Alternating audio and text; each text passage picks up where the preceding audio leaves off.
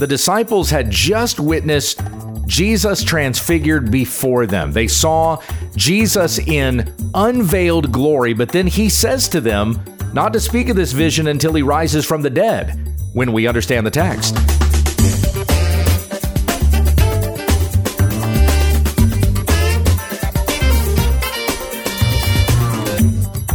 This is when we understand the text, a daily study of God's Word, that we may be filled with the knowledge of His will. For questions and comments, send us an email to when we understand the text at gmail.com. Here's your teacher, Pastor Gabe. Thank you, Becky. In our study of the Gospel of Matthew, we've been in chapter 17 this week looking at the transfiguration of Jesus, where he was transfigured before his disciples, Peter, James, and John, up on the mountain. And we're going to pick up where we left off yesterday. We've got this closing section with what Jesus taught his disciples after what it was they witnessed. So let me read the narrative again, verses 1 through 13 out of the Legacy Standard Bible. Hear the word of the Lord.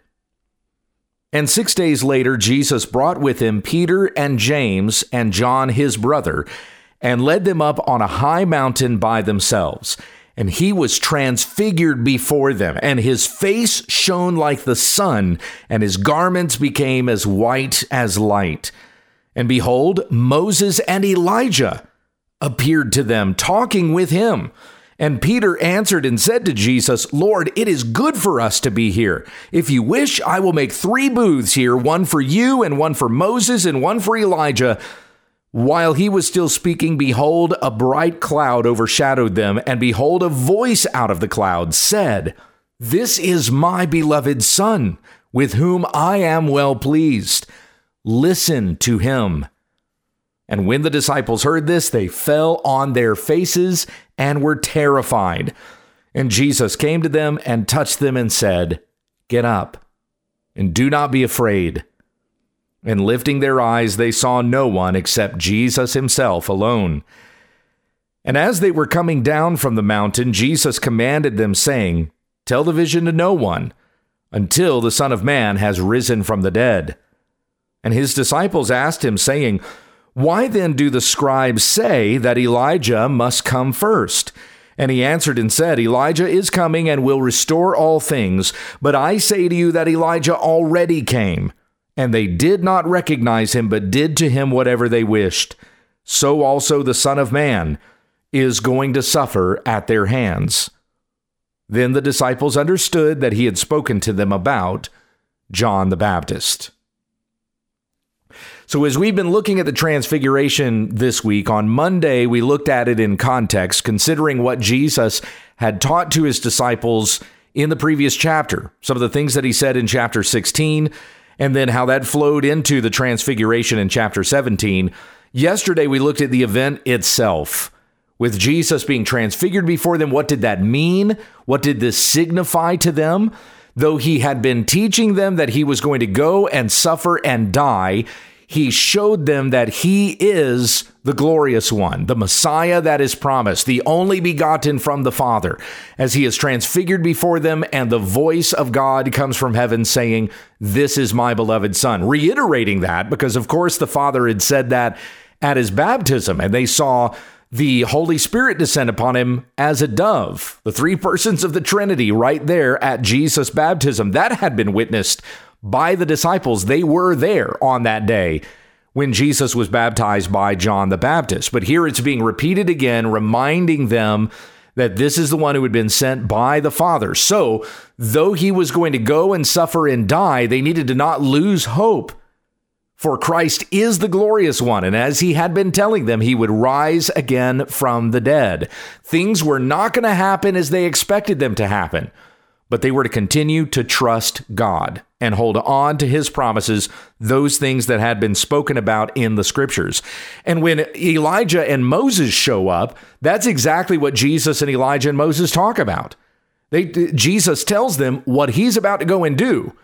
And Moses and Elijah know this is in fulfillment to the things that had been revealed to them as prophets in the Old Testament age. Peter interrupts, though, and tries to, you know, win some brownie points or something, whatever his intention is here with building these booths.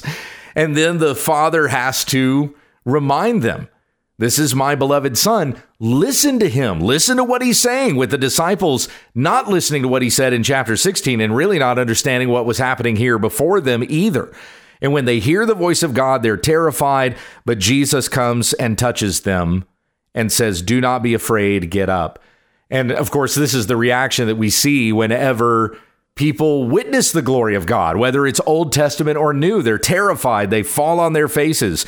But then Jesus goes back to being veiled in his flesh. For a moment there, the veil was taken away that they might see him as glorious. But now he comes back to the way that he was. And when they look up, they see it's just Jesus standing there. And so, what we look at today in verses 9 through 13 is Jesus now teaching his disciples, following what it is that they've just witnessed. So, the first thing he tells them is to not tell anybody the vision.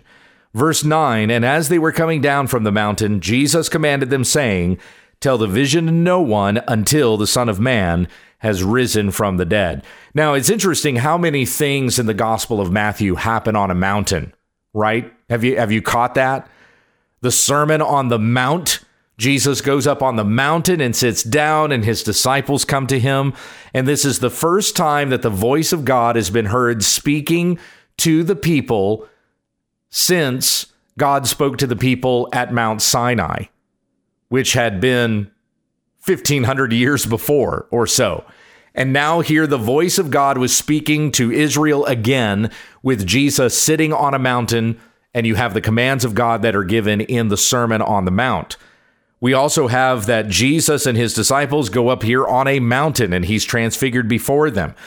We know that at the end of Matthew, when the Great Commission is given, they go up on a mountain in Galilee. And though this isn't in Matthew's gospel, it's also from a mountain that Jesus ascends into heaven and leaves the disciples looking up there in the sky as he uh, as he ascends out of their view. That happened on a mountain. A lot of things, just a lot of significant events here happening on a mountainside. They're coming down from the mountain after this transfiguration.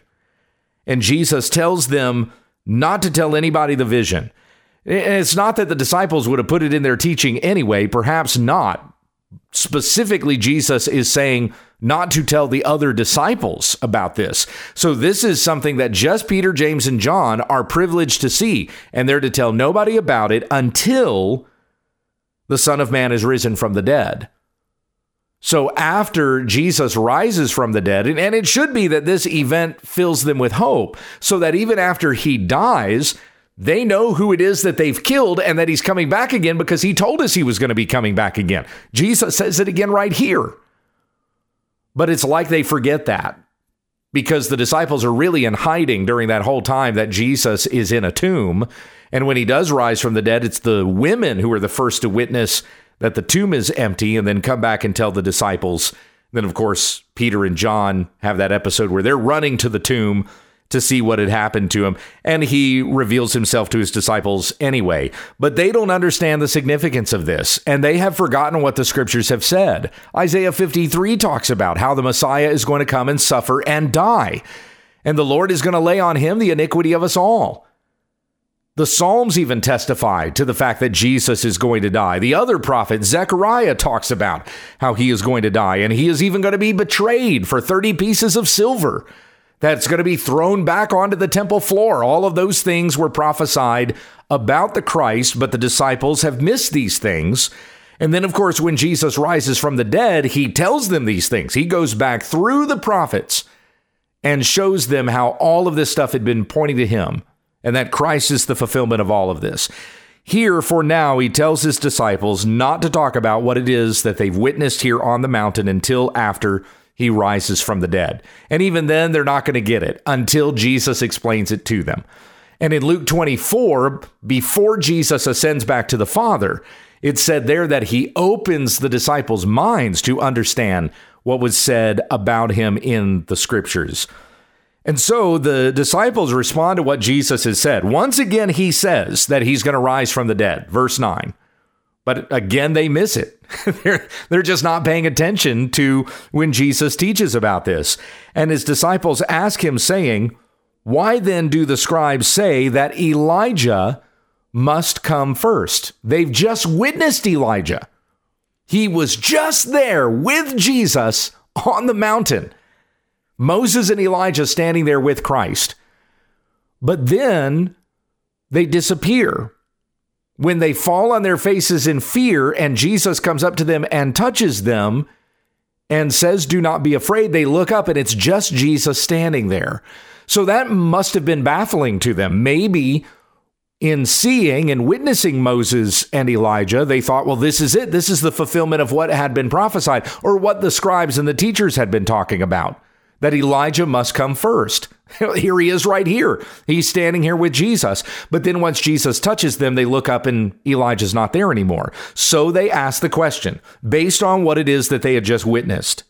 Why then do the scribes say that Elijah must come first? Why do they say that if Elijah's not joining us when we go into Jerusalem? And Jesus says, now, now this is a little bit confusing. I don't know that I fully understand this either. But Jesus says in verse 11, He answered and said, Elijah is coming and will restore all things. But I say to you that Elijah already came. So if Elijah already came, why does Jesus say in verse 11, Elijah is coming and will restore all things? That's a very curious statement. There's a couple of explanations, at least what I've narrowed it down to based what I've read in various commentaries. It could be that Jesus is just repeating what it is that the Pharisees and the other teachers have taught. Elijah is coming and will restore all things. And he's affirming that what they've taught is correct. Of course, they're false teachers. Of course, they add to the law, and they don't even understand the things that the prophets say themselves because you know, they didn't even know the Messiah when he came. When the Magi came into Jerusalem saying, Where is he who has been born king of the Jews? Nobody understood what they were talking about. If the scribes and the Pharisees had been teaching the people accurately from the prophets, then they would have known exactly where the Messiah was born and that he was going to be born at this time. And everyone would have been looking for him, not just these strangers from a far off country. But the people didn't know, and the Pharisees and the scribes didn't know. Jesus points out they did not even know that Elijah already came. So the statement in verse 11 could be that Jesus is just repeating what it is that they teach and affirming that when they teach that, it is correct. It comes from Malachi, Malachi 4 5. Behold, I'm going to send you Elijah the prophet before the coming of the great and awesome day of Yahweh, and he will turn the hearts of the fathers to their children, and the hearts of the children to their fathers, lest I come and strike the land, devoting it to destruction. So, the way the teachers would teach that is that Elijah is coming and will restore all things, and Jesus is affirming what it is that they have taught and that they teach correctly, but they did not understand what it was about and that it had already been fulfilled it had been fulfilled in John the Baptist. So, anyway, that's the first possible explanation. A second possible explanation of the phrase is that Elijah is coming and will restore all things, could be to say that the testimony that John the Baptist has given is still working, it's still going on. There, eh, in the spirit of Elijah, because John the Baptist is not literally Elijah, but in the spirit of Elijah, he's coming and restoring all things with the testimony that has gone before the Christ who has yet to fulfill even the prophecies that had said about that, that were said about him about dying and rising from the dead and so on and so forth. Those things hadn't taken place yet. So those are the two possible explanations of the phrase. It does seem odd that Jesus says Elijah is coming and will restore all things, and then says, But I say to you that Elijah already came. So it could be that he's just affirming what it is that the Pharisees have taught and really saying that they're correct when they teach these things. That's what the scriptures say, but they did not recognize. That's what he goes on to say then in verse 12. They did not recognize him, but did to him whatever they wished. Talking about John the Baptist who gets thrown in prison and he gets beheaded. And I mentioned this on Monday, I think it was, when we were looking at the context of the transfiguration based on the things that Jesus taught his disciples in chapter 16. Remember when John the Baptist was in prison and he sent his disciples to ask Jesus if he is the promised Messiah or should they be looking for somebody else? This was at the beginning of chapter 14, so just a, a few chapters back. And John the Baptist, though he had witnessed many great and amazing things concerning the Christ, had yet to see that he was going to be the military leader that all of the Jews thought he was going to be, that he was going to step into the palace and kick out the Herods, that he was going to overthrow the Romans, he would emancipate and free the Jews and make Israel a great empire once again, restoring Israel to its glory and even greater than that. We had not yet seen that was going to be the case with Jesus. And so John the Baptist has to send his disciples to say, Are you the one, or should we expect another? The disciples themselves are still expecting that when they go into Jerusalem, that's what's going to take place. That's what's going to happen. But here Jesus has been talking to them about how he's going to suffer and die. And even here, once again, reminding them that he's going to die and he's going to rise again from the dead. So, what about this thing with the forerunner, with Elijah? They ask him. Why do the scribes say that Elijah must come first? That is, of course, from the prophets. Malachi is the one who prophesied this. This has already happened. Elijah already came, Jesus says, but they did not recognize him. They did to him whatever they wished. John the Baptist being thrown in prison and then beheaded. So also the Son of Man is going to suffer at their hands. He comes back to this teaching again, reminding them that Jesus is going to go into Jerusalem and he's going to suffer. Do not expect this military conquest and emancipation that many of the Jews are expecting, including Jesus' own disciples. That is not what that's not truly what had been prophesied. That is not the will of God, that is not the plan. Jesus will eventually open their minds to understand the scriptures and he will explain all these things to them, but for now they're they're not getting it. And so he tells them Elijah already came and they did to him whatever they wished so also the Son of Man is going to suffer at their hands. And it's interesting then that verse 13 says, Then the disciples understood that he had spoken to them about John the Baptist. It doesn't say that they understood that he just said he's going to go and he's going to die and he's going to be buried and he's going to rise again on the third day. the, the text doesn't give us that, but they do seem to understand that Jesus is making a reference to John the Baptist. Elijah already came it's John the Baptist. And it's not the embodiment of Elijah. It's not uh, the reincarnation of Elijah. It's in the spirit of Elijah that John the Baptist has come and has fulfilled this prophecy in Malachi and in Isaiah. Because remember, in Isaiah is where the prophecy is made a voice of one crying out in the wilderness, make straight the paths of the Lord. And that's what John the Baptist did. John the Baptist even understood that he was the fulfillment of these prophecies. When he was asked if he is the Christ, he said that he is not, but he is the voice of the one who is crying out in the wilderness. So the disciples understand that Jesus had spoken to them about John the Baptist, but they still don't understand what Jesus has been teaching them about the fact that he's going to go and suffer and die. But they are not to lose heart. They were to remember the vision of what they saw at the Mount of Transfiguration that he is the glorious one. Jesus is the sovereign. He is the one who has been sent by the Father, whom the Father is giving all things. And we read that even in chapter 28, the last words Jesus says to his disciples, at least in Matthew's gospel, that all authority in heaven and on earth has been given to me. So they're to know that Jesus is the one who holds the universe in his hands. They're they are to trust in God because of what it is that they have witnessed, but they have so little faith.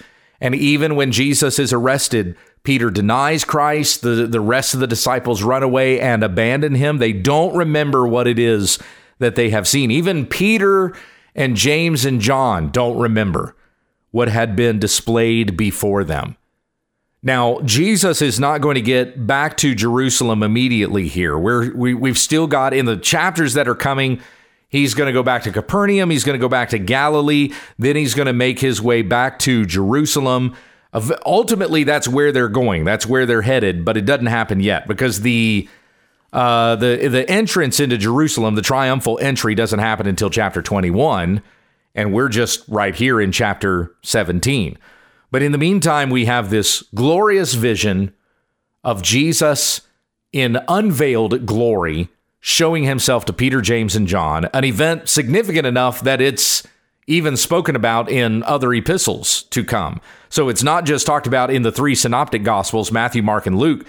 It's even talked about in, you know, Peter mentions it, John mentions it. This is a significant event. But so that they may see the Son of Man who is coming in his kingdom, and that the kingdom is not the kind of kingdom that they are expecting but it is a kingdom that is so much more glorious. And it is a kingdom that we continue to build even today, or Christ is continuing to build through his church. When we go out with the message of the gospel, and those who are won from the kingdom of darkness into the kingdom of light, more are added to this kingdom, and it keeps expanding and growing, which will continue at the command of Christ, because all authority has been given to him, because he reigns and he is sovereign over all. This commission will be accomplished the church will not die out, no matter how much people have tried to say that the Bible will be irrelevant and the church will eventually go away and we won't have any need of religion anymore. These things will continue. This work of Christ marches on and will do so until the day of his return. And so let us be faithful to these things, putting our trust in God, knowing that He is sovereign and He is in control and in fulfillment of what it is that He has commanded us let us go make disciples of the nations, teaching them to observe all that Christ has commanded. Heavenly Father, we thank you for what we've read, and I pray that it is a reminder to us that Jesus Christ is Lord, that He reigns, He sits enthroned on high, and all things belong to Him. All authority has been given to Him. Everything that belongs to God has been bestowed to the Son. And then we also have this promise given to us in Scripture that we are fellow heirs with Him of His eternal kingdom. So, Lord Jesus, come quickly, and may we continue in faithfulness in these days until the day of Christ. It's in the name of Jesus that we pray. Amen. You've been listening to When We Understand the Text with Pastor Gabe Hughes. Monday, Tuesday, and Wednesday, Gabe will be going through a New Testament study. Then on Thursday, we look at an Old Testament book. On Friday, we take questions from the listeners and viewers. Tomorrow, we'll pick up on an Old Testament study when we understand the text.